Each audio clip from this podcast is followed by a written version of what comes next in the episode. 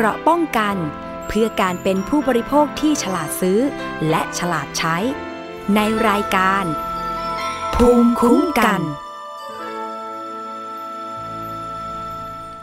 สวัสดีค่ะ คุณผู้ฟังต้อนรับเข้าสู่รายการ ภูมิคุ้มกัน รายการเพื่อผู้บริโภคค่ะ วันนี้พบกับดิฉันอภิคณาบุราริศนะคะ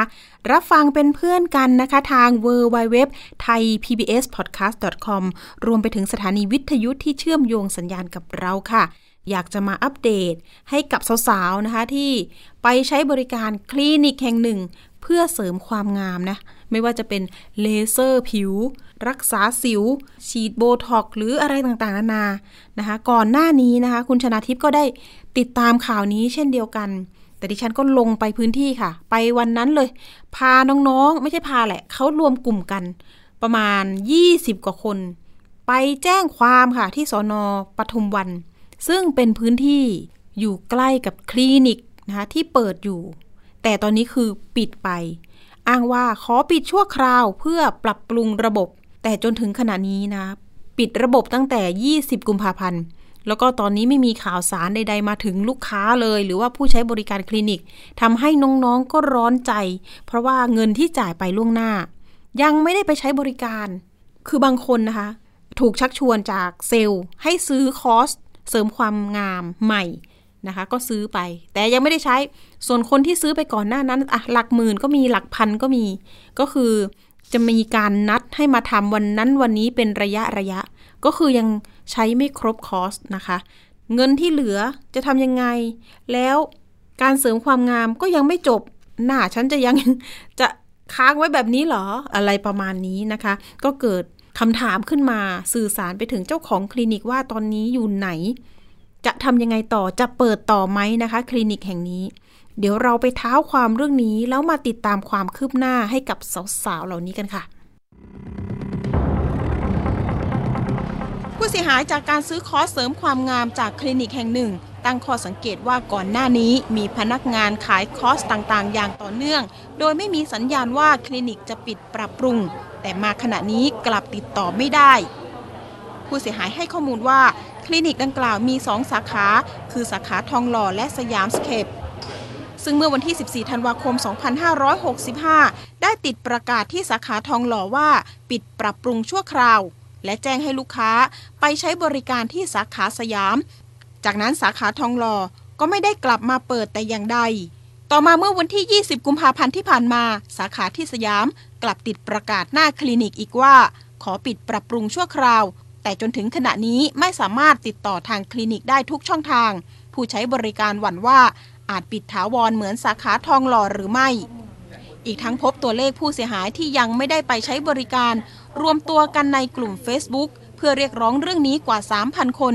คาดว่าความเสียหายอาจมากถึง 5 ล้านบาท ใช่ใช่ค่ะ ระบบปิดปรับปรุง แล้วก็มีช่วงหนึ่งเขาให้หนูกรอกรายละเอียดคอร์สอะไรใหม่หมดทุกอย่าง เขาบอกว่าอ่าระบบมีปัญหา คอร์สที่ใช้ไปแล้วคือเปิดไปแล้วค่ะ แต่ว่าเหลือประมาณ 7-8 ครั้งอะค่ะ แล้วพอสำหรับหนูโชคดีตรงที่ว่าเออโอเคเขาติดหย่อย้ายให้หนูไปสยามปุ๊บหนูก็เลยโอเคได้ย้ายไปสยาม แล้วพอทีนี้หนูมาทำที่สยามเออ วันนั้นเป็นวันแรกที่ทุกคนรู้ว่าสาขาทองหล่อปิด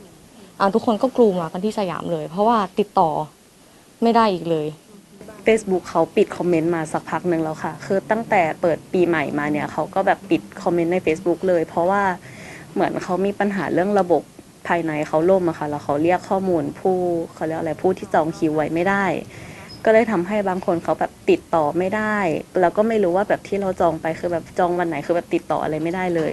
เออจริงๆ ก็อยากให้ออกมารับผิดชอบค่ะเพราะว่านอกจากพวกเราที่เป็นผู้เสียหายค่ะ ยังมีในส่วนของแบบพนักงานด้วยเหมือนกัน ก็อยากให้ออกมา take action ว่าเออแบบเขาจะจัดการกับอะไรก่อน ขณะที่ร้อยตำรวจเอกสิทธิกร วิจิตรโสภารองสารวัตรสอบสวน สถานีตำรวจนครบาลปทุมวัน ได้รับคำร้องทุกข์ของผู้เสียหายไว้แล้ว และทยอยสอบปากคำเนื่องจากมีจำนวนมาก ขณะนี้อยู่ระหว่างการรวบรวมพยานหลักฐาน ว่าจะเข้าข่ายเป็นคดีอาญาหรือแพ่ง ขณะที่ทีมข่าวพยายามประสานไปยังคลินิก แต่ก็ติดต่อไม่ได้เช่นเดียวกัน นอกจากนี้ทางผู้เสียหายยังร้องเรียนไปยังสภาองค์กรของผู้บริโภค ซึ่งที่ผ่านมามีการไปสำรวจคลินิกดังกล่าว ซึ่งเช่าพื้นที่อยู่ในอาคาร ปรากฏว่ายังปิดล็อกไว้ไร้สัญญาณการแจ้งเปิดบริการ อภิคณาบุราริไทย PBS รายงาน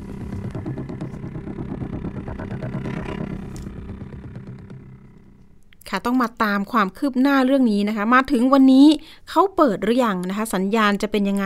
นะคะ แต่จริง ๆ แล้วลูกค้าก็ บางคนบอกว่าหมดหวังนะว่าไม่น่าจะมาเปิดแล้ว แต่ว่าคดีความนี่แหละจะเป็นแพ่งหรือเป็นอาญานะคะ แล้วก็สิทธิของผู้บริโภคนั้น จะเรียกร้องอะไรได้หลังจากนี้นะคะ เรามีสายโฟนอินของคุณพัทรกร ที่บุญยรัตน์ค่ะเจ้าหน้าที่ศูนย์ คุ้มครองผู้บริโภคแบบเบ็ดเสร็จ สภาองค์กรของผู้บริโภคหรือว่าสออบอยู่ในสายกับเราแล้วนะคะ สวัสดีค่ะ พี่พัทรกรคะสวัสดีครับ ค่ะพูดถึงความคืบหน้าเรื่องคลินิกกันหน่อยค่ะตอนนี้ มีอัปเดตข้อมูลอย่างไรบ้างคะตอนนี้ ก็อัปเดตก็คือหนังสือที่สภาองค์กรของผู้บริโภคหรือสภาผู้บริโภคส่งถึงผู้ประกอบธุรกิจบริษัทเอสเตล่าคลินิกถูกตีกลับนะครับ ไม่มีผู้รับนะครับ เรื่องที่ส่งไปให้เขาทราบถึงว่ามีผู้บริโภคจำนวนมากมาร้องที่สภา แล้วก็ขอให้เขาแก้ไขเยียวยา หรือให้มาชี้แจงนะครับ ว่า การดำเนินของธุรกิจของคุณน่ะ ต่อไปจะเป็นยังไง หลังจากที่คุณปิดสาขาทองหล่อไปแล้ว แล้วก็สยามพระเทพก็ติดว่าปิดปรับปรุงชั่วคราวเนี่ย เมื่อวันที่ 20 กุมภาเนี่ย คุณจะดำเนินการอย่างไรนะ อันนี้ก็คืออัปเดต แล้วก็อัปเดตอีกเรื่องหนึ่งก็คือจำนวนผู้เสียหายที่มาร้องกับสภาเนี่ยเอ่อน่าจะเกือบ 400รายแล้วมูลค่าความเสียหายเกือบเกือบ 8 ล้านละนะครับ ก็คงจะ อัปเดตในแง่ของเรื่องสถานการณ์ แล้วก็ความสูญเสียในแง่ของตัวมูลค่าความเสียหายกับจำนวนผู้ร้องครับโอ้โหเป็นจำนวนที่เยอะมากๆเหมือนกันนะลูกค้าเขาอะสี่ร้อยคนใช่ไหมคะ ใช่ แต่ในเพจเห็นเป็นสี่ร้อยที่มาร้องกับที่สภานะ แต่ว่าเพจเนี่ยสามพันขารายก็อาจจะเล็กๆน้อยๆหรือมาสังเกตการหรือยังไม่รู้ว่ามีการร้องเรียนรวมกลุ่มกัน หรือที่จะมาร้องที่สภาอะไรประมาณนี้นะครับ สิ่งที่สภากำลังดำเนินการต่อไปเนี่ยก็คือหนึ่งนะครับคงหลีกไม่พ้นในส่วนของเรื่องการใช้สิทธิทางศาลในการฟ้องแพ่งเรียกให้ตัวนิติบุคคลรายเนี่ยก็คือบริษัทเอสเตล่าคลินิกแล้วก็ผู้ถือหุ้นนะครับ กรรมการผู้มีอำนาจเนี่ยเข้ามาเป็นจำเลยในคดีนี้เรียกร้องสิทธิ์ในส่วนของเรื่องปิดสัญญาทางแพ่งต่อผู้ใช้บริการนะครับ อันนี้ก็จะเป็นหลักกฎหมายประมวลแพ่ง แล้วก็เมื่อกี้เห็นน้องปิมพูดในส่วนของเรื่องคดีอาญาเนี่ย เราก็ต้องมาดูเส้นเวลาว่าเอช่วงที่ก่อนจะปิดกิจการเนี่ยเขารู้ตัวไหมในของตัวเจ้าของกิจการหรือผู้มีอำนาจเนี่ยรู้ตัวอยู่แล้วว่าไม่สามารถจะให้บริการได้แต่ยังโฆษณาประชาสัมพันธ์ขายคอร์สอยู่นะครับ ก็มีตัวอย่างที่เป็นรายการสถานีประชาชนเนี่ย ก็คือไปซื้อคอร์สเพิ่มเมื่อวันที่ 19 กุมภาแล้วก็วันที่ 20 กุมภาปิดเลยเนี่ย อันนี้อาจจะมีความสูญเสียที่อาจจะเป็นคดีช่อโกงครับ มันก็สามารถเป็นได้เหมือนกันเนาะเรื่องคดีอาญาตอนนี้เห็นว่าได้ประสานไปทางอาคารที่ให้เช่าเป็นยังไงบ้างคะครับ วันนี้หนังสือส่งออกไปแล้วนะครับแต่ว่าเบื้องต้นเนี่ยเราติดต่อทางข้างก็คือติดต่อกันล่วงหน้าก่อนว่าเราจะขอข้อมูลเรื่องอะไรบ้างนะครับ เพื่อประกอบการพิจารณาในส่วนของเรื่องที่ว่ามันจะไปผูกพันในส่วนของเรื่องคดีอาญาหรือเปล่านะครับ ว่า เราอะอยากจะสอบถามว่าหนึ่งสัญญาเขาออกหมดเมื่อไหร่นะครับ แล้วสถานะสัญญาเนี่ยเขารู้ตัวอยู่แล้วหรือเปล่าว่าที่เขาไม่มีความสามารถในการชำระค่าเช่าเนี่ยตั้งแต่เดือนอะไรเนี่ยเพื่อที่จะมาประกอบ แล้วก็นำสืบในส่วนของเรื่องคดีช่อโกงได้ในอนาคตนะครับ สิ่งที่เราต้องการข้อมูลกับทางผู้ให้เช่าตัวสำนักงงานจากการทรัพย์สินของจุฬาลงกรณ์มหาวิทยาลัยครับค่ะ แต่ตัวเลขเนี่ยทางอาคารเองก็ไม่ได้เปิดเผยใช่ไหมคะว่าเขาติดค้างค่าเช่ากี่บาท หลักล้านหรือสิบล้านประมาณเนี้ยค่ะ ยังไม่ได้บอกเปิดเผยตัวเลขครับเขารอให้เราส่งหนังสืออย่างเป็นทางการไปนะครับเบื้องต้นเราติดต่อกับทางฝ่ายกฎหมายของทางสำนักงานจัดการทรัพย์สินนะครับ จุฬาลงกรณ์เพื่อจะสอบถามก็ได้รับคำแนะนำว่าให้ทำเป็นหนังสือนะครับ แล้วก็เขาจะตอบมาเป็นหนังสือครับ ตอนนี้น้องๆผู้เสียหายต้อง ดำเนินไปยังไงหรือมีแนวทางยังไงบ้างแนะนำเลยค่ะ อย่างแนวทางของสภาก็คือเมื่อกี้ที่เรียนให้ทราบก็คือเราฟ้องคดีแน่นอนอยู่แล้วนะครับเพียงแต่ว่าอาจจะมีขั้นตอนและระยะเวลานะครับ ก็คือตอนนี้เรารวบรวมรายชื่อทั้งหมดความเสียหายทั้งหมดเสนอกับคณะกรรมการอนุคดีของสภาองค์กรของผู้บริโภคเพื่อที่จะอนุมัติให้มีการฟ้องคดีเพื่อช่วยเหลือผู้บริโภคนะครับ เป็นตัวแทนของผู้บริโภคในการฟ้องคดีแพ่งนะครับ กับอีกส่วนหนึ่งเนี่ยมีแนะนำน้องไปที่เอ่อเป็นผู้บริโภคที่ซื้อ voucher ผ่านทาง Shopee ออนไลน์เนี่ยนะครับ ก็เราก็จะร่างคำฟ้องให้ แล้วน้องก็ไปยื่นสารในแผนกซื้อขายออนไลน์เนี่ยก็อีกเป็นช่องช่องทางหนึ่งในการที่จะช่วยดำเนินการให้กับผู้บริโภคได้รับการเยียวยาโดยเร็ว โดยใช้ในส่วนของอำนาจศาลนะครับ บังคับให้ตัวผู้ประกอบธุรกิจเนี่ยเข้ามาเพราะตอนนี้ ใช้อำนาจอะไรไม่ได้เลย เพราะว่าเขาไม่ปรากฏตัวใช่ค่ะจะถามคำถามนี้เหมือนกันถูกไหมค่ะ ก็เลยต้องใช้อำนาจศาลในการเรียกเข้ามาในคดีเนาะประเด็นก็คือในส่วนของเรื่องการฟ้องแพ่งเนี่ย ถ้าตัวจำเลยไม่มาเนี่ยนะครับถือว่าจำเลยเนี่ย ไม่ต่อประสงค์ต่อสู้คดีนะครับศาลก็จะพิจารณาคดีฝ่ายเดียวเลย ก็คือให้เราชนะคดีนะครับ ก็สามารถที่จะเอาผลคำพิพากษาเนี่ยนะครับ เอาไปบังคับนะตอนนี้มันมีทรัพย์สินอยู่ที่อาคารอยู่ ก็สามารถไปยึดได้นะครับจะมีทีวีเหลือมีอะไรเหลือ หรือทรัพย์สินของตัวผู้ถือหุ้นใช่ประมาณนั้นที่ไปสำรวจดูตอนนี้เห็นมีเห็นเออมีโต๊ะมีเก้าอี้มีที่วัดอุณหภูมินะคะ ก็จะมียิบย่อยอยู่เหมือนกันคอมพิวเตอร์ใช่ใช่ไหมคะเชื่อว่าว่านะครับว่าจริง ๆ เนี่ยเขายังขนย้ายอะไรออกไม่ได้หรอกทรัพย์สินส่วนใหญ่ก็ยังอยู่ในนั้นแหละเพราะว่าฝ่ายอาคารเขาก็ยังคงคาดว่าคงมี ภาระหนี้ที่ค้างค่าเช่าอยู่ ทางอาคารก็คงไม่ได้ให้เขาเอาขนย้ายทรัพย์สินออกมานะครับค่ะ คือถ้าเป็นอย่างนั้นเนี่ยผู้เสียหายมันจะมีหลายกลุ่มเหมือนกันนะคะ ก็คืออะฝ่ายอาคารด้วยที่ให้เช่านะคะ ไม่ได้ค่าเช่ารวมถึงน้องๆผู้เสียหายเป็นผู้บริโภคเป็นผู้ซื้อคอสต่างๆ รวมไปถึงเห็นบอกว่ามีกลุ่มพนักงานอีกค่าแรงต่างๆ มีบางคนที่ยังไม่ได้ว่าอย่างนั้น นะคะโอ้โหเรื่องนี้ก็คือยังติดต่อเจ้าของไม่ได้เลย คือหวั่นว่าจริงๆหากจะช้าไปเขาจะจะหลบหนีไหมหลบหนีผมไม่กลัวหรอกยังไงเขาก็คงอยู่ในประเทศไทย แต่กลัวว่าจะไม่มีไม่หนีไม่จ่ายเนี่ยแหละ มันเรื่องใหญ่ค่ะ แล้วจดหมายตีกลับด้วย แสดงว่าก็คือไม่มีคนรับ อันนี้คือส่งไปที่ตีกลับเนื่องจากว่าไม่มีผู้รับแล้ว เพราะว่าที่เราลงพื้นที่ไปสำรวจหรือทางไทยพีบีไปสำรวจเองก็ ไม่ปรากฏบุคคลที่จะมาแสดงตนที่จะพร้อมที่จะให้บริการเลยค่ะ ก็คือใบใบจดทะเบียนของเขาเนี่ยค่ะ ที่ตั้งก็คือจะเป็นที่สยามเลยใช่ไหมคะใช่ครับ ที่อยู่บริษัทว่าอย่างนั้นเถอะเนาะที่อยู่บริษัทที่ตั้งก็ที่จดสำนักงานนี้แหละครับ ที่ที่อยู่ชั้นแปดอาคารสยามประเทศ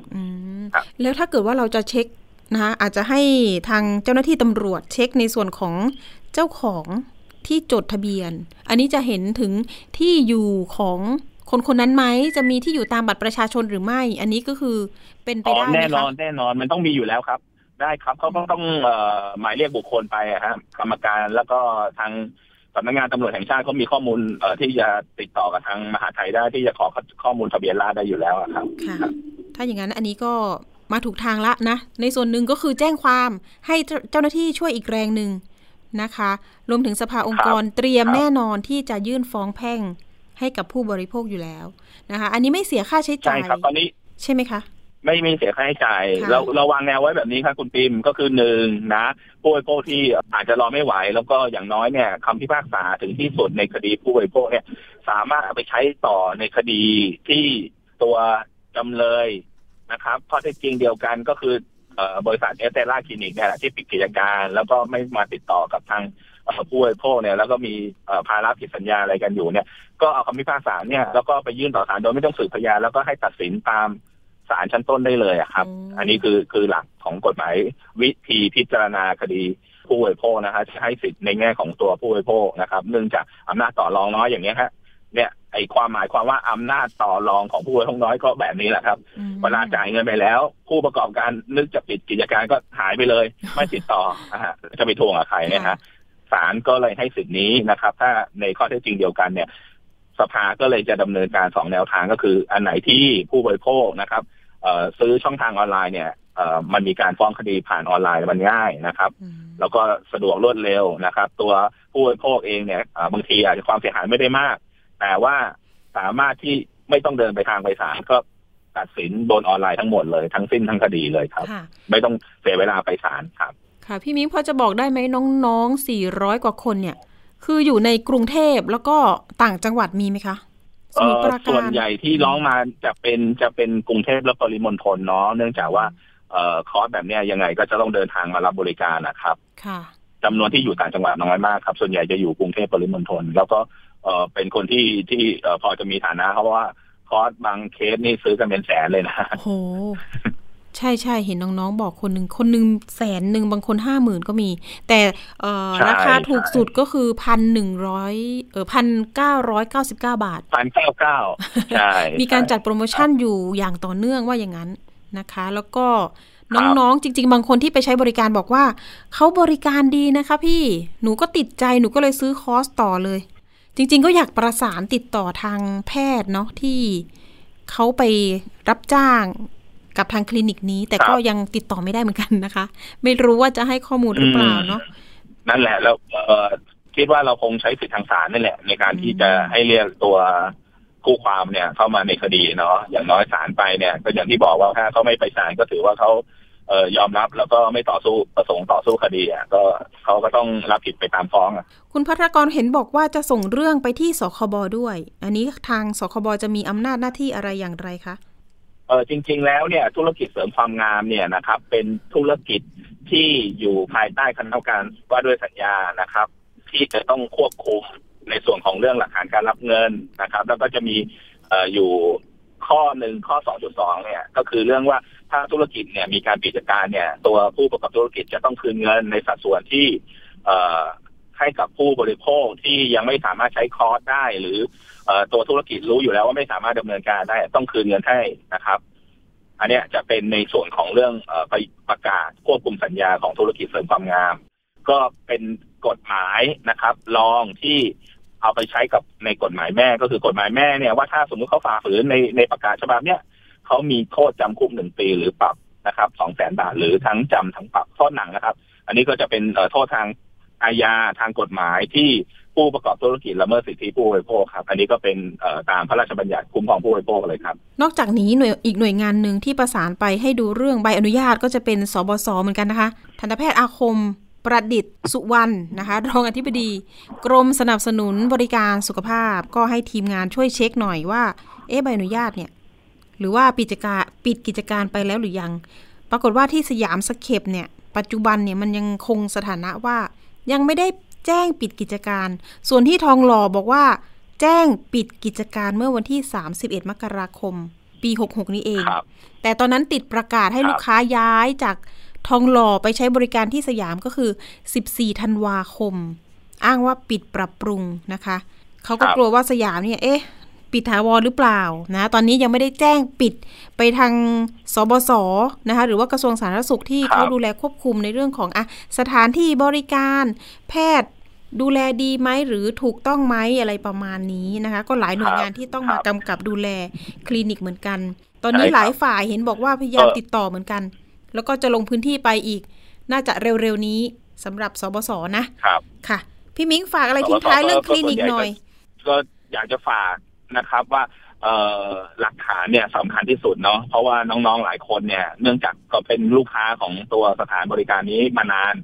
แล้วก็ทุกครั้งก็อาศัยความเคยชินว่าโอเคเข้าไปแล้วก็ให้ไปเอ่อบันทึกและคอร์ดในส่วนของเรื่องการเเข้าไปใช้บริการในแต่ละครั้งเนี่ยอยู่ฐานข้อมูล บนคอมพิวเตอร์ของตัวผู้ประกอบธุรกิจแล้วไม่ได้เก็บหลักฐานอะไรต่างๆ เลยนะครับ อันนี้ก็จะเป็นการเรื่องยากที่จะไปวิสูจน์ในความเสียหายของตนเองนะครับ ก็จะฝากว่าเออไม่ว่าจะสินค้าอะไรก็แล้วแต่นะท่านควรที่จะเก็บสัญญาหลักฐานในการที่ซื้อหรือใช้บริการนั้นๆฝึกให้เป็นนิสัยเลยเป็นสมาร์ทคอน sumer ว่าต่อไปเนี่ย ซื้ออะไรเนี่ย อะไรก็ช่าง ฉันขอมีหลักฐานใบเสร็จ นะครับ เพื่อมาประกอบเราไม่รู้หรอกวันข้างหน้าเราจะมีปัญหาหรือเปล่า แต่อย่างน้อยหลักฐานใบเสร็จหรือใบโฆษณาอะไรต่างๆ เนี่ยเอามาใช้ประกอบในภายหลังได้ อันนี้จะต้องฝากให้กับผู้บริโภคทุกท่านให้รับทราบเลยเนี่ยอย่างมีหลายรายที่จะมาบ่นว่าเออไม่รู้แล้วหลักฐานหายไปไหนอะไรอย่างเงี้ยแล้วก็จะบอกว่าเนี่ยหลักฐานส่วนใหญ่อยู่ที่คลินิก ตัวเองไม่ได้เก็บเลยเนี่ย อันนี้ก็จะต้องเอ่อฝึกฝนในแง่ของที่เราจะเป็นสมาร์ทคอน sumer ในอนาคต เพื่อป้องกันสิทธิ เราในภายหลังถ้ามันเกิดปัญหานะครับ ถ้าเราไม่มีหลักฐานเนี่ย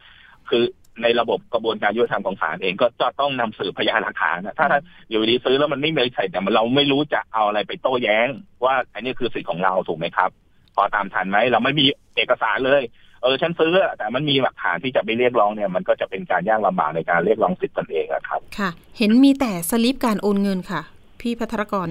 ได้ไหมคะอันนี้พอได้นะ พอได้พอได้พอได้พอได้แต่แต่บางคนนี่ไม่มีอะไรเลยฮะ ไม่มีไม่มีจริง ๆ ฮะ ไม่มีเลย ไม่รู้จะไปค้นหาหลักฐานอะไรที่ไหน อย่างเงี้ยก็คือ หรือทิ้งไปแล้วอะไรเงี้ยเอออย่างเงี้ยจะต้องฝึกฝนให้ตนเองเนาะไม่ใช่กรณีนี้กรณีเดียวหมายถึงอนาคตที่เราจะเราเป็นผู้บริโภคยังไง ก็ต้องใช้ชีวิตที่จะต้องซื้อสินค้าใช้บริการอยู่เนี่ย ฝึกให้เออเคยชินในการเก็บรวบรวมหลักฐานนะครับ นะคะเดี๋ยวอาจจะเกิดเหตุการณ์แบบนี้นะคะแล้วก็จะต้องมาเรียกร้องนะคะสิทธิกันอีกต่อ แล้วก็มีอีกเรื่องหนึ่งอยากให้คุณพัฒกรฝากนะคะเห็นบอกว่ามีเรื่องจะบอกในเรื่องของถุงลมนิรภัย ที่ตอนนี้มีคนที่เสียชีวิตรายที่เจ็ดตอนนี้มีการประกาศใช่ไหมคะว่า อีกห้ายี่ห้อรถยนต์ ต้องระมัดระวังหรือไปเปลี่ยนถุงลมนิรภัยทาคาตะค่ะ ครับ อันนี้ก็ขออัปเดตเนาะจริง ๆ แล้วถ้าจะเรียกผู้เสียชีวิตรายที่เจ็ดอาจจะยังไม่ตรงนะเอาเรียกว่าเป็นผู้เสียหายรายที่เจ็ดนะครับ แต่ว่าเป็นผู้เสียชีวิตรายที่สี่นะผู้เสียหายรายที่เจ็ดนะทำไมว่าทั้งเจ็ดรายไม่ได้เสียชีวิตทั้งหมดมีบางรายที่บาดเจ็บนะครับ แต่ว่าเป็นผู้เสียชีวิตรายที่สี่แต่เป็นผู้เสียหายรายที่เจ็ดนะครับขออนุญาตยังไงเรา เออเป็นสภาผู้บริโภคเนาะเราจะมาอ้ามึงแล้วก็เอ้ยมันให้ผู้บริโภคเดาว่ามันเกิดจากรถยี่ห้ออะไรเสภาประชาสัมพันธ์เลยนะฮะรายที่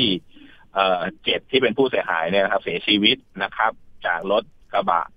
มิสูบิชิยี่ห้อไททันนะครับ เมื่อปลายสัปดาห์ที่แล้วเนาะก็พบหนึ่งสัปดาห์แล้วตอนนี้เนี่ยยืนยันก็ได้จริงแล้วว่าเกิดจากถุงลมระเบิด แล้วก็ทำให้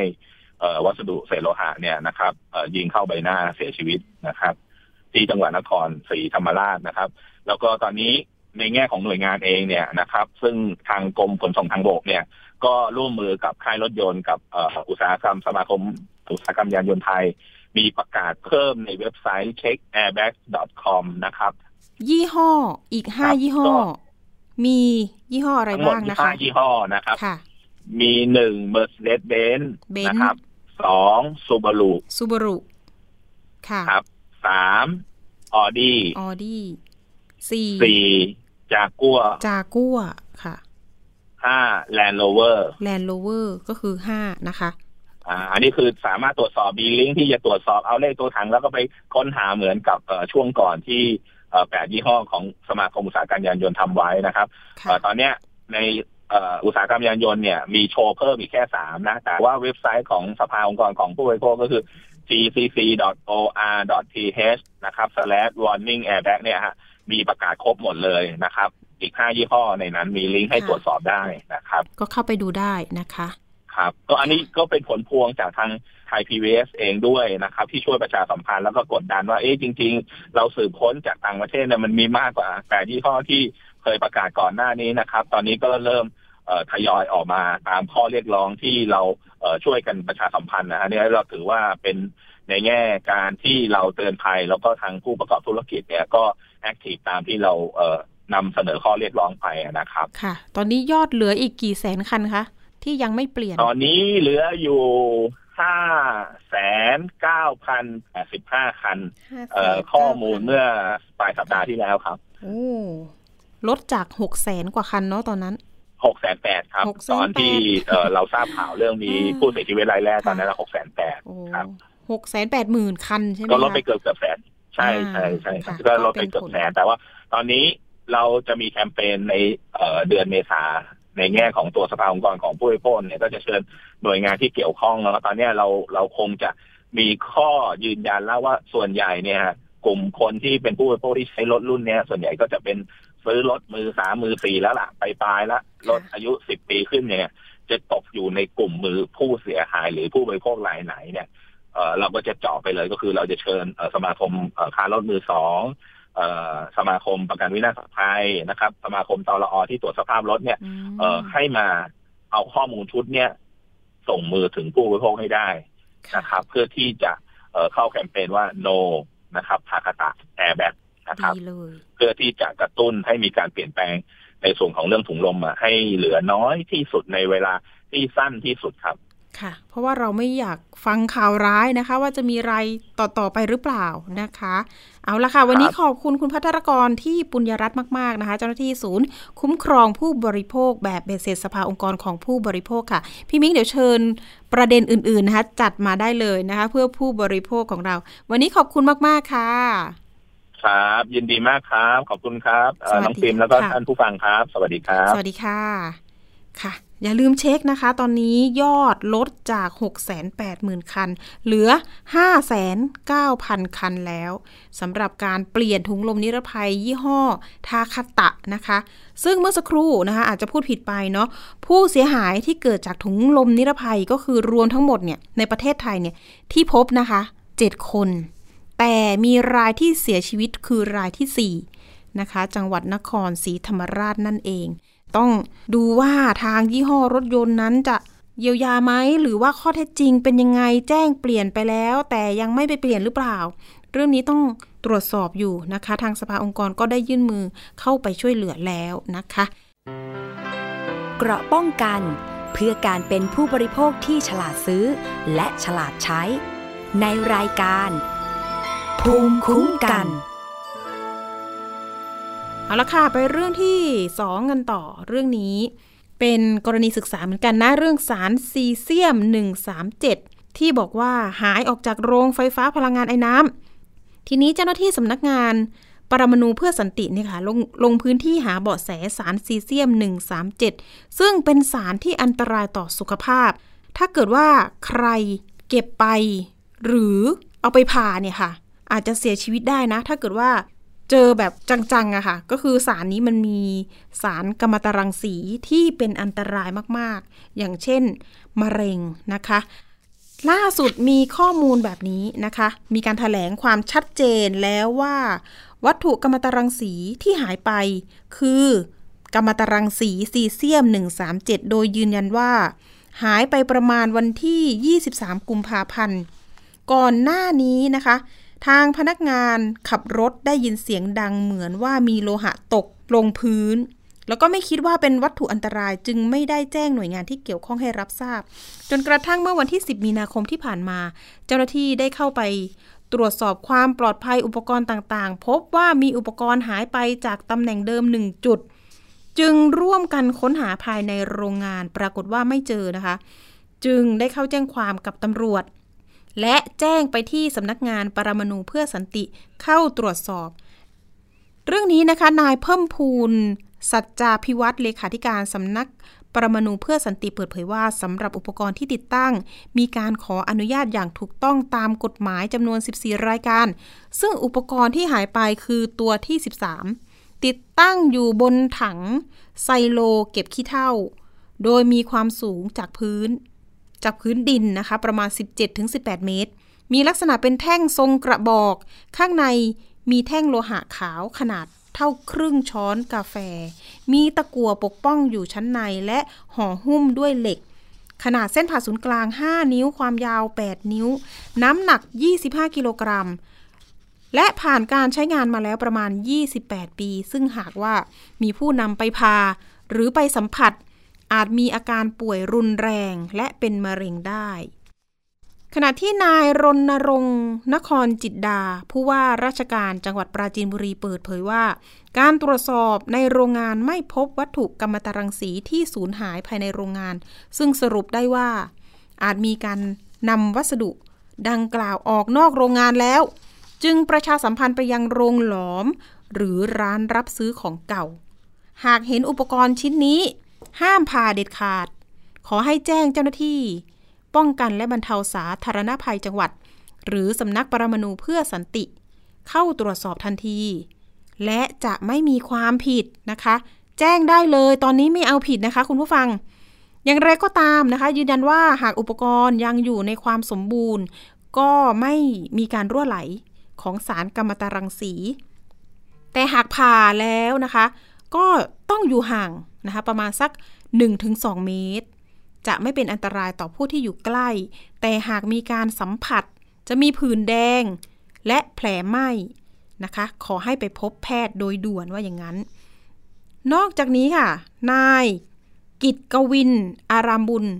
หัวหน้าศูนย์ปฏิบัติการฉุกเฉินทางนิวเคลียร์และรังสีบอกว่า ขณะนี้ได้ตรวจสอบสารกัมมันตรังสีอีกกว่า 10 ตัว ที่ติดตั้งภายในโรงงานนะคะ เพื่อไม่ให้เกิดเหตุลักษณะนี้ซ้ำอีก ส่วนกล้องวงจรปิด ที่ติดตั้งบริเวณดังกล่าวมีการตรวจสอบพบว่า เป็นมุมอับอีกนะคะ มองไม่เห็นทำให้การสืบค้นไม่ชัดเจน และไม่มั่นใจว่าอุปกรณ์ดังกล่าวหลุดลง มาหรือว่าเพราะฝีมือมนุษย์นะคะ ขณะเดียวกัน สารดังกล่าวจะสลายนะคะ ก็ต่อเมื่อประมาณสัก โอ้โหสามร้อยปีนะคะนะคะ อันตรายนะคะ วัตถุนี้ อาจารย์ออสนะคะ อาจารย์วีรชัย พุทธิวงศ์อาจารย์ประจำภาควิชาเคมี คณะศิลปศาสตร์ และวิทยาศาสตร์ มหาวิทยาลัยเกษตรศาสตร์บอกว่า มันจะอันตรายถ้าเกิดว่าสมมติคนที่ไปเก็บของเก่า โอ้โห ไม่รู้ อุ้ยอะไรเนี่ย หนักจังเลย แล้วลองผ่าเอง คนที่โดนรังสีนี้แบบเต็มๆ ถึงขั้นเสียชีวิตเลยนะคะ แต่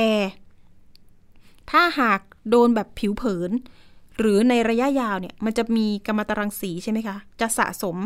แล้วก็จะเป็นมะเร็งได้ แล้วก็ถ้าเกิดว่าลงไปสู่แม่น้ำลำธารนี่แหละค่ะ สิ่งมีชีวิตในน้ำอย่างเช่นปลานะคะ ไปกินนะคะ เราก็จะกินปลาต่อใช่ไหมคะอะเรากินปลาต่อเราสะสมแน่นอนเรื่องนี้ก็คือ มีสารปนเปื้อนของกัมมันตรังสีก็จะสะสมไปเป็นระยะยาวก็จะเป็นมะเร็งได้เหมือนกัน อันนี้อันตรายนะคะ มีทั้งโทษแล้วก็มีทั้งอันตรายมากๆเลย ถ้าเกิดว่าใครเก็บไปนะคะนำส่งทันทีเลยค่ะกรมป้องกันและบรรเทาสาธารณภัยจังหวัดปราจีนบุรีรอรับอยู่ หรือจะโทรไปที่สำนักงานนะคะปรมาณูเพื่อสันติก็ได้ หรือแจ้งเบาะแสเนาะเรื่องนี้ต้องระมัดระวังถ้าเกิดใครไปเจอไปเก็บได้แจ้งเจ้าหน้าที่ด่วนเลยนะคะ ตอนนี้ก็คือมีการถแถลงข่าวถึงอันตรายพิษภัยต่างๆนะคะ อันตรายมากถ้าเกิดไปผ่าเนาะเรื่องต่อไปอยากจะบอกเล่า เรื่องของธนาคารแห่งประเทศไทยจับมือกับธนาคารต่างๆ เพื่อสแกนหน้าก่อนโอนเงิน ธนาคารแห่งประเทศไทยค่ะ เชิญชวนประชาชน เข้าสาขาธนาคารที่เราเปิดบัญชีนี่แหละ เพื่อถ่ายรูปใบหน้า ยืนยันตัวตนก่อนทำธุรกรรมผ่านโมบายแบงกิ้งขณะที่ธนาคารพาณิชย์ และสถาบันการเงินเฉพาะกิจของรัฐ เริ่มสแกนหน้า เปลี่ยนวงเงิน ปลายเดือนมีนาคมนี้แล้วนะคะ ผู้ช่วยผู้ว่าการสายกำกับระบบการชำระเงิน แล้วก็คุ้มครอง ผู้ใช้บริการทางการเงินธนาคารแห่งประเทศไทย ยอมรับค่ะว่าสถาบันการเงิน เพิ่งเริ่มเก็บข้อมูล ภาพถ่ายใบหน้าลูกค้า เพียงช่วง 2 ปีที่ผ่านมาเท่านั้นทำให้สถาบันการเงินมีฐานข้อมูลใบหน้าลูกค้าประมาณร้อยละ 50 ของผู้ใช้บริการโมบายแบงกิ้งทั้งหมด ขณะที่สถาบันการเงินบางแห่ง ก็เพิ่งเริ่มเก็บข้อมูลนะคะ จึงเชิญชวนให้ประชาชนไปที่สาขาธนาคารของตัวเอง ปรับปรุงข้อมูลส่วนตัว และถ่ายรูปบันทึกใบหน้า มิฉะนั้นจะไม่สามารถเปลี่ยนวงเงิน และโอนเงินผ่านโมบายแบงกิ้งที่มีวงเงินเกินนะคะ ครั้งละ 50,000 บาท หรือไม่เกินวันละ 200,000 บาทตามมาตรฐานใหม่ ขณะที่นายผยงศรีวณิชนะคะ ประธานสมาคมธนาคารไทย ก็บอกว่าธนาคารพาณิชย์และสมาชิกธนาคารพาณิชย์ พร้อมระบบรองรับมาตรฐานใหม่ของแบงก์ชาติ ภายในระยะเวลาที่ตกลงร่วมกันเพื่อสร้างความเชื่อมั่นและยกระดับความปลอดภัยทางการเงิน พร้อมเรียกร้องให้ กสทช รายงานข้อมูลผู้ถือครองซิมการ์ดโทรศัพท์เคลื่อนที่จำนวนมากๆ เพื่อจัดนะคะชั้นข้อมูลว่าเป็นกลุ่มเสี่ยงที่ต้องเฝ้าระวังนะคะเป็นแก๊งคอร์เซนเตอร์หรือเปล่าอะไรประมาณนี้ หลังสถาบันการเงินขนาดใหญ่ เตรียมลงขันเงินลงทุน ตั้งศูนย์นะคะตรวจสอบธุรกรรมที่มีความเสี่ยงทุจริต เพื่อพัฒนาระบบกลาง ตรวจสอบธุรกรรมที่มีความผิดปกติ เพื่อเพิ่มประสิทธิภาพในการแก้ปัญหามิจฉาชีพ และภัยการเงินรูปแบบใหม่นะคะ ป้องกันเลยค่ะ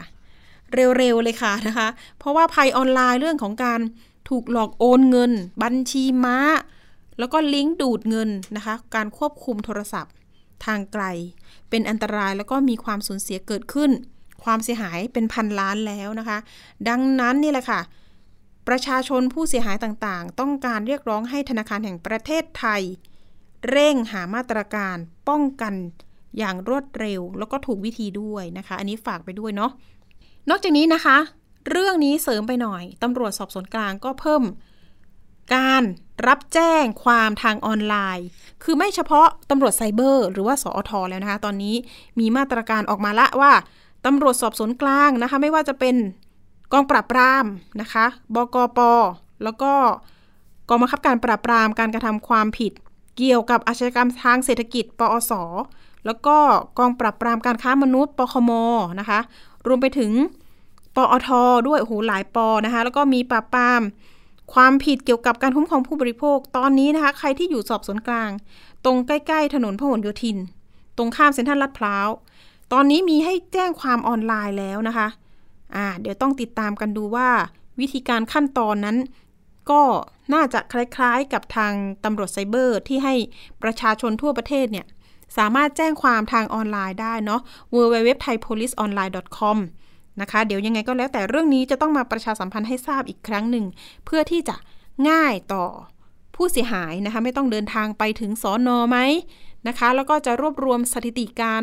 เกิดความเสียหาย มันก็จะรู้ค่ะ ว่ายอดเท่าไหร่ แล้วก็ทางสำนักงงานตำรวจแห่งชาติ ต้องมาดูสถิติค่ะว่าความเสียหายเนี่ยแต่ละปีเนี่ยมันสามารถเทียบกันง่ายกว่า ที่จะไม่เก็บข้อมูลสถิติเหล่านี้ เพื่อที่จะนำมาแก้ไขปราบปรามให้ถูกจุดนะคะ อาจจะต้อง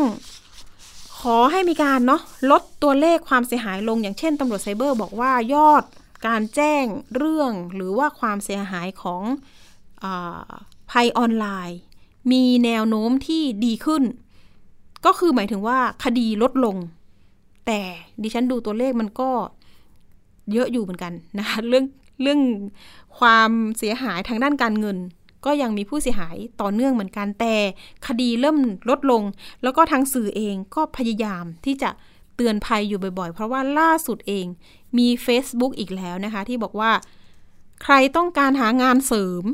นะคะเขาก็จะแอบอ้างอเมซอนร้านคาเฟ่อเมซอนถูกแอบอ้างนะคะ อันนี้ต้องบอกเลยว่าถูกแอบอ้าง มีการยิง ad โฆษณาบอกว่ารับสมัครพนักงานตำแหน่ง รับภารกิจสินค้า ลงทะเบียนฟรีไม่มีค่าใช้จ่ายทำงานผ่านสมาร์ทโฟน หรือคอมพิวเตอร์ทำงานวันละ 1-2 ชั่วโมง อยู่ที่ไหนก็ทำได้รายได้วันละ 400 บาทถึง 1,000 บาทต่อวัน ปรากฏว่ามีผู้หลงเชื่อก็ กดเข้าไปคุยแชทกับแอดมินเพจแอดมินเพจก็ให้คุยกับเจ้าหน้าที่ฝ่ายบริการ ปรากฏว่าไปเจออีกบริษัทหนึ่งไม่ใช่อเมซอนแล้วนะคะ คุณผู้ฟังกลายเป็นบริษัทสินทรัพย์แห่งหนึ่งนะคะ แล้วก็ชวนกดไลค์กดหัวใจสินค้า ตอนแรกก็ได้เงินนะ มีการโอนเงินคืนมา 30 บาท 60 บาท 100 บาท จากนั้นก็หลอกให้เราโอนเงินไปเพื่อสำรองอซื้อสินค้า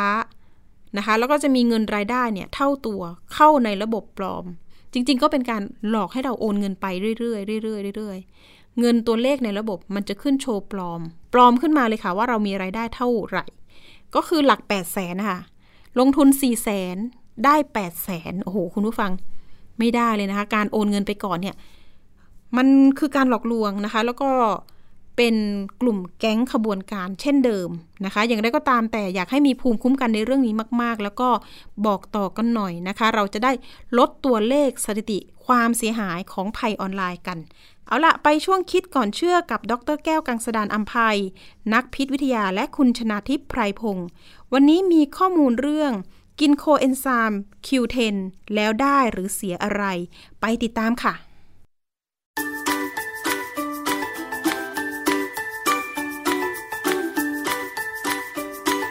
ช่วง คิดก่อนเชื่อ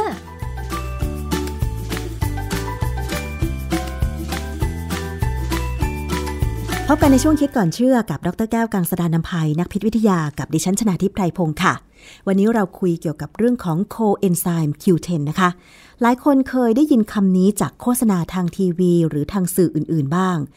ว่ามันมีผลิตภัณฑ์อาหารเสริมที่โฆษณาว่ามีโคเอนไซม์ Q10 และจะเป็นประโยชน์กับร่างกาย โดยเฉพาะมักจะนำมาโฆษณาในทางว่า เป็นสารต้านอนุมูลอิสระ ซึ่งหลายคนก็หวังจะใช้ เพื่อที่จะได้แก่ช้าลงที่สุดนะคะ แต่คุณผู้ฟังคะเราต้องมาทำความเข้าใจใหม่เกี่ยวกับโคเอนไซม์ Q10 หรือเรียกสั้นๆว่าโค Q10 ค่ะ ว่าจริงๆแล้วเนี่ยโค Q10 นั้นเป็นสารที่มีอยู่ตามธรรมชาติในร่างกายมนุษย์ค่ะ โดยมีระดับสูงสุดในหัวใจ ตับ ไต และก็ตับอ่อน และตอนนี้ก็มีการทำผลิตภัณฑ์เสริมอาหาร เรียกว่าผลิตภัณฑ์เสริมอาหารโคเอนไซม์ Q10 นะคะ สารตัวนี้มีหน้าที่อะไร ในทางวิทยาศาสตร์บอกว่าโคเอนไซม์ Q10 นั้นจะไปทำหน้าที่ในไมโตคอนเดรีย เพื่อสร้างพลังงาน เพราะฉะนั้นวันนี้เราจะมาเรียนรู้เรื่องของโคเอนไซม์ Q10 กันให้ลึกค่ะว่า มันมีหน้าที่อะไร มันมีในร่างกายของเราอยู่แล้ว แล้วถ้าคนที่ขาดโคเอนไซม์ Q10 กินผลิตภัณฑ์ที่เป็นผลิตภัณฑ์เสริมอาหาร มันจะมีประโยชน์จริง ๆ หรือไม่ ต้องไปฟังงานวิจัยจากอาจารย์แก้วค่ะ อาจารย์คะโคเอนไซม์ Q10 มันมีตามธรรมชาติในร่างกายของเราอยู่แล้วใช่ไหมคะอาจารย์ เป็นสารที่ร่างกายผลิตได้เอง เรามียีนที่สร้างโค Q10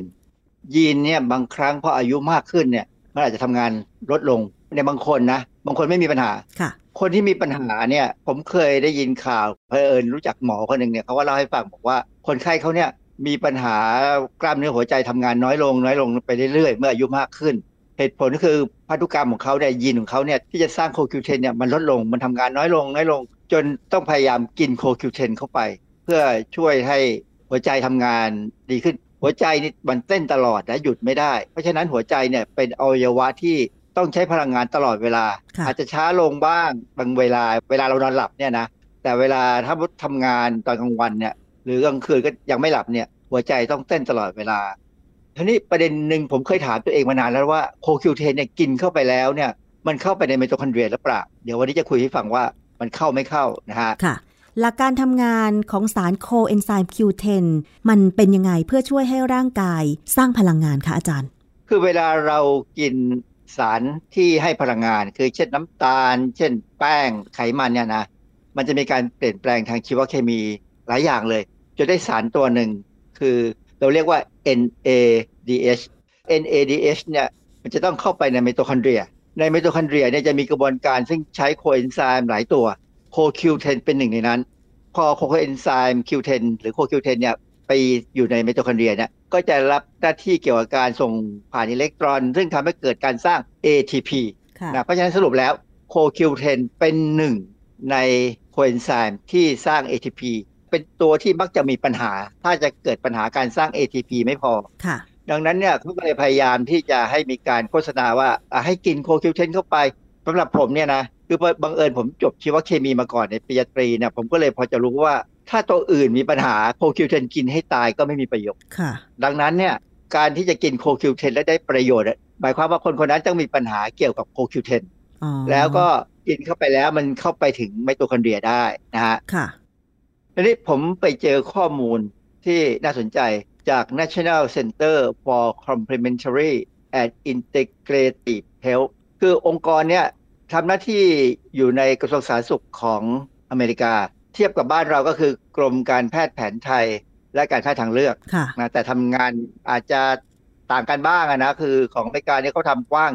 เขาให้ข้อมูลเกี่ยวกับโคคิวเทนอย่างชัดเจนเลยว่า เป็นสารที่มีอยู่ตามธรรมชาติในร่างกายมนุษย์เราโคคิวเทนเนี่ยไม่มีประโยชน์ในการบำบัดมะเร็ง เพราะฉะนั้นถ้าใครไปเจอมีการโฆษณาเรื่องนี้ว่าโคคิวเทนกินเข้าไปช่วยลดความเสี่ยงมะเร็งช่วยบำบัดมะเร็งเนี่ย ไม่จริงนะฮะเพราะว่าอเมริกาเนี่ยเขามีการวิจัยชัดเจนนะฮะแต่อาจจะลดความเสี่ยงต่อความเสียหายของหัวใจที่เกิดจากยาเคมีบำบัดมะเร็งบางชนิดอ่าเพราะฉะนั้นมันก็พอจะมีประโยชน์บ้างนะเพราะฉะนั้นสำหรับบางคนที่เป็นมะเร็งและต้องใช้คีโมเนี่ยถ้าเป็นยาบางตัวเนี่ยหมออาจจะบอกว่าอาจต้องกินโคคิวเทนค่ะอันนี้ก็เป็นเฉพาะบางกรณีอยู่กับหมอนะฮะ อันนี้ก็ต้องขึ้นอยู่กับการวินิจฉัยของหมอไม่ใช่ว่าคนไข้ที่ป่วยเป็นมะเร็งจะกินเองใช่ไหมคะอาจารย์ คือถ้ามีเงิน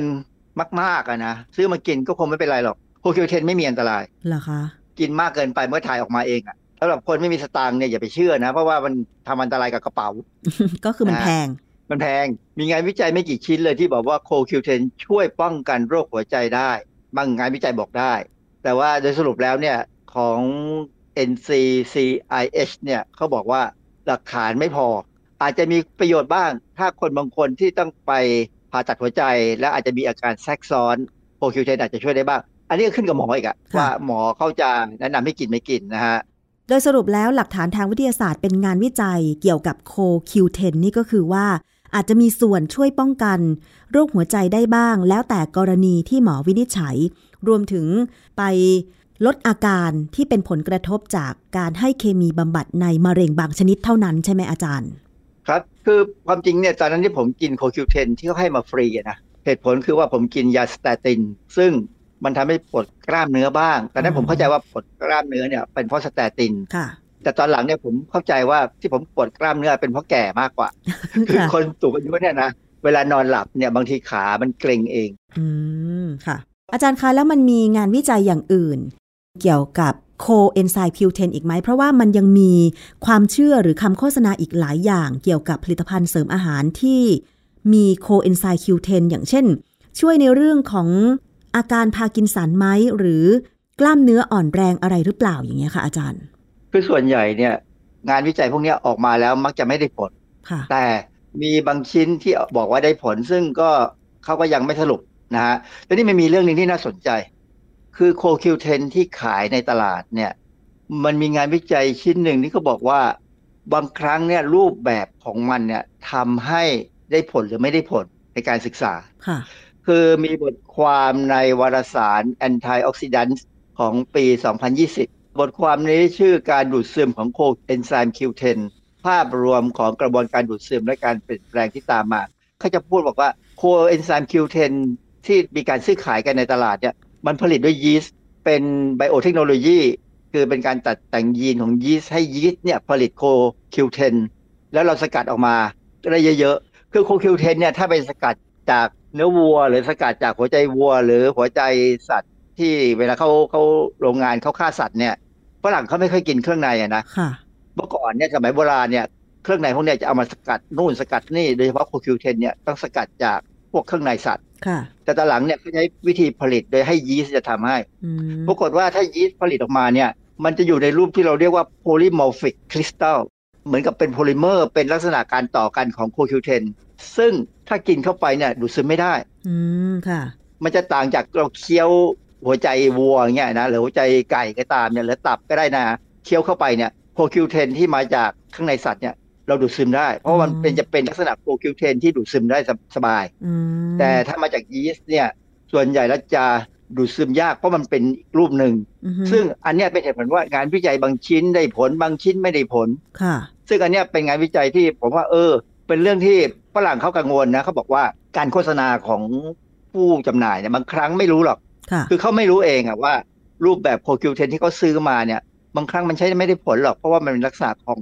สารที่ไม่ดูดซึมค่ะ ก็ไม่น่าจะทราบค่ะ ถ้าเกิดว่าผู้ที่ทำการสกัดโคคิวเทนนั้นเนี่ยไม่บอกว่าสกัดมาจากไหน ผลิตมาจากอะไรใช่ไหมอาจารย์ คือส่วนใหญ่เขาก็รู้ เพราะว่ามาจากยีสต์เพราะราคามันถูก ถ้ามันมาจากเครื่องในสัตว์เนี่ยมันจะแพงแพงมากๆ คือเวลาเราศึกษาทางชีวเคมีในห้องปฏิบัติการเนี่ยเราจะซื้อโคคิวเทนจากบริษัทสารเคมีเนี่ยโอ้โหแพงมหาศาล ผมยังถึงว่า เอ๊ะทำไมเขามาขายกันได้ ถึงมันแพงนะ มันก็ยังถูกกว่าสารเคมีที่เราใช้ในห้องปฏิบัติการอะ ค่ะ เป็นเรื่องสำคัญมากว่าเวลาซื้อเนี่ย ถ้าเราสามารถถามคนขายได้ว่าไอ้นี่ผลิตจากอะไร ถ้าเขาบอกไม่ได้ ก็แสดงว่าเขาไม่รู้ มันก็คงมาจากยีสต์แหละนะฮะเพราะว่าคงต้องซื้ออย่างนั้นแหละ มันถึงจะพอขายได้นะฮะทีนี้อีกประเด็นหนึ่ง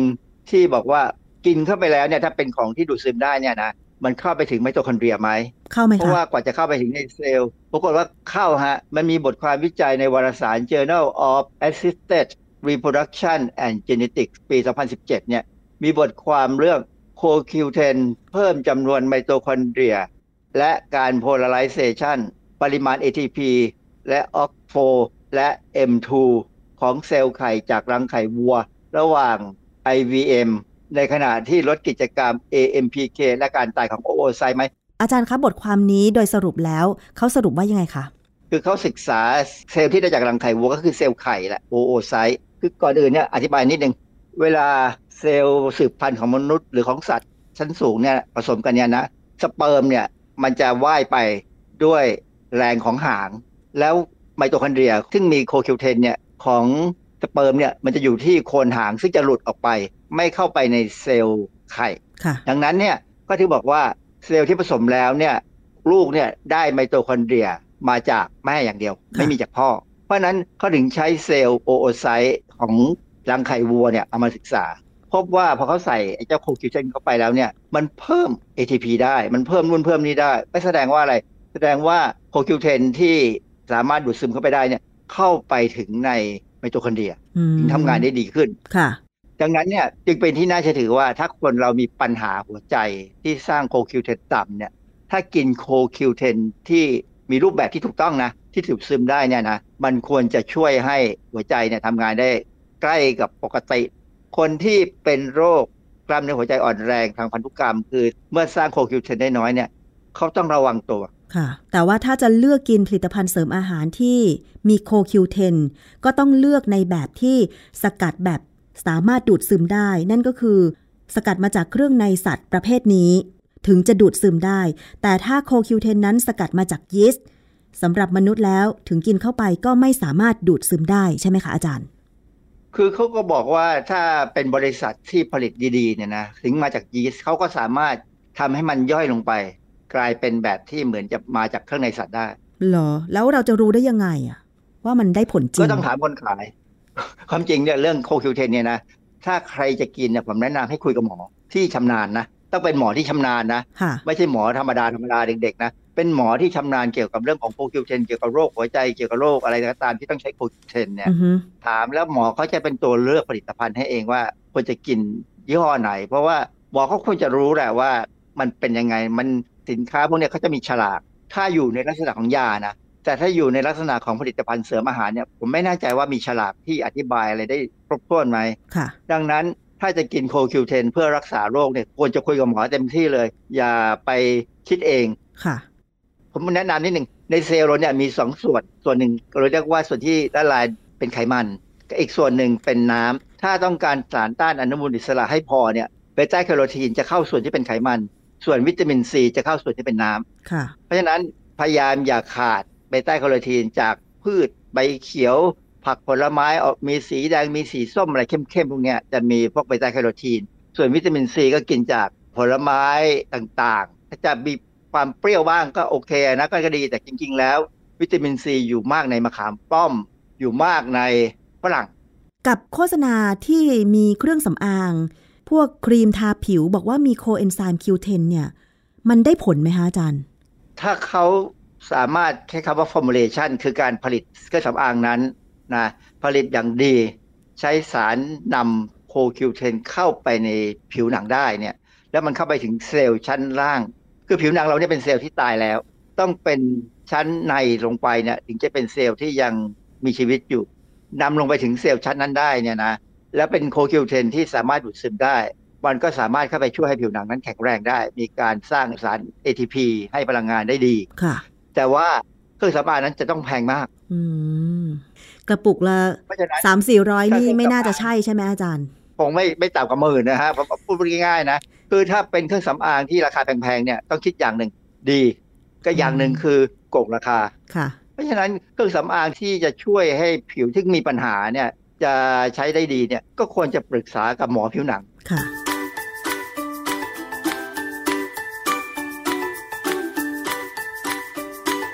ช่วงคิดก่อนเชื่อ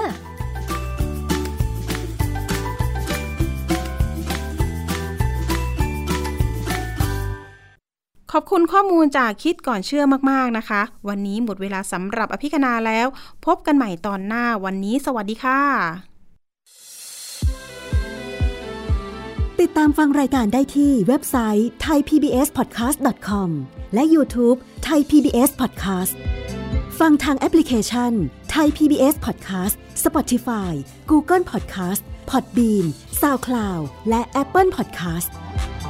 กดติดตามเป็นเพื่อนกันทั้ง Facebook Twitter Instagram และ YouTube Thai PBS Podcast แค่ฟังความคิดก็ดังขึ้น